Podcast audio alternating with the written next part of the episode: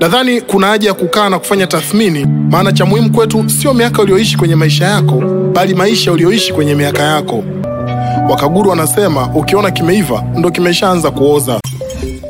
Hautakumbukwa kwa ulichokipata hapa duniani, utakumbukwa kwa ulichokitoa. Jaribu vitu vigumu, usiogope maumivu na hatari. Maisha mchezo wa kupona.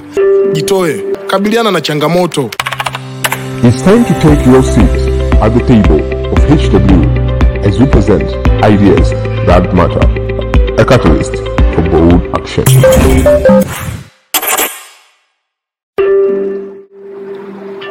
Usipofuta kibao kamwe hutoelewa kwa nini gari la kubebea taka nalo hupelekwa kawosh likaoshwe vizuri ili likabebe taka tena. Hivi kuna maana gani kuomba Mungu akupe maisha marefu halafu kila siku unapoteza muda tu? Yaani unaomba Mungu akupe muda wa kuendelea kuishi ili upoteze muda, au unaomba Mungu akupe maisha marefu, mali na utajiri ili ukija kufanikiwa utunyanyase? Nadhani kuna haja ya kukaa na kufanya tathmini ya namna ambavyo thamani ya siku zako hapa duniani itakavyopimwa. Maana cha muhimu kwetu sio miaka ulioishi kwenye maisha yako, bali maisha uliyoishi kwenye miaka yako. Ni kweli tupo duniani kwa ajili ya maisha yetu, ila zaidi kwa maisha ya watu wengine. Sawa, we ni dokta, una PhD au profesa, umefanya tafiti nyingi, umeandika maandiko mengi, ila huku uswahilini kwetu kwenye maisha ya kawaida, watu wangapi wanayajua?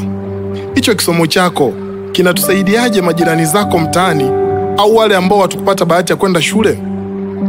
Au pengine Mungu amekujalia una biashara, una kazi nzuri, pesa au maarufu, unawasaidiaje wenye uhitaji na wasiojiweza?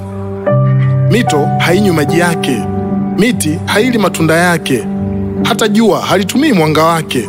Mwezi ndo kabisa hauna hata mwanga wake, unachukua mwanga wa jua unaimulikia dunia.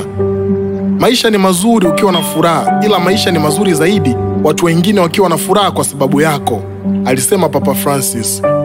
Wanaojua historia ya muziki nadhani wanamfahamu Tupac Shakur. Tupac alikufa na miaka 25 tu, lakini ukisikia mambo aliyoyafanya kwa ajili ya watu na kwa namna dunia inavyomkumbuka unaweza kuhisi aliishi miaka 80. Au hayati Bob Marley aliishi miaka 36 tu, ila leo dunia inamzungumzia kama aliishi miaka 100. Sasa wewe ndugu yangu hapo jiulize, hata ukipewa hayo maisha marefu unayoomba kila siku, dunia itakukumbuka kwa lipi? Hautakumbukwa kwa ulichojifunza, utakumbukwa kwa ulichoifundisha jamii. Hautakumbukwa kwa ulichokipata hapa duniani, utakumbukwa kwa ulichokitoa. Vyeti vyako, sifa zako, pesa zako sio muhimu. Cha muhimu ulivitumiaje kusaidia wananchi wa kawaida na wenye uhitaji? Ukiona Mwenyezi Mungu anamchukua mja wake, nadhani kuna sababu kuu mbili. Pengine ameshamaliza kazi aliyomtuma aje kuifanya duniani, au ameona hakuna dalili ya kutimiza kusudi lililomleta duniani. Kwa lugha nyingine, anapuyanga tu. Swali ni je, unajua kilichokuleta duniani na umeshaweka mikakati ya kukitekeleza, au na wewe unapuyanga tu? Kama unaamini ulizaliwa kwa bahati mbaya, basi na kuhakikishia utakufa kwa makusudi. Hebu jiulize, kama leo hii Israeli mtoa roho za watu akija kwako akakuuliza umpe sababu za kutokutoa uhai wako, utamjibu nini? Wakaguru wanasema ukiona kimeiva ndo kimeshaanza kuoza, futa kibao. Usiridhike kama ng'ombe aliyefungwa kwenye kiti cha plastiki, kisa tu anakula majani, anaamini hawezi kuondoka kwa sababu amefungwa. Yaani namaanisha usiendelee kufanya vitu vya kawaida tu na vile ambavyo umezoea kuona watu wanavifanya, kwa sababu unaamini upo salama. Jaribu vitu vigumu, usiogope maumivu na hatari. Maisha mchezo wa kupona, hakuna kitu salama hapa duniani. Kama leo ulivyoamka asubuhi, uliingia bafuni ukaoga ukatoka salama, ujue kuna watu wamedondoka bafuni na wamekufa. Kama ulikula hata chakula tu, ujue kuna watu wamekufa kwa chakula chenye sumu au hata kupaliwa tu. Kama ulipanda gari, bajaji au bodaboda, ujue kuna watu wamepata ajali, wamejeruhiwa na wengine wamekufa leo hii hii. Kimsingi, maisha yako hayana usalama hata kidogo. Hisia zako tu ndo zinakudanganya kwamba uko salama. Moja kati ya ukweli kuhusu maisha ni kwamba unaishi ukiwa ni marehemu tayari. Hakuna mtu atatoka duniani akiwa mzima.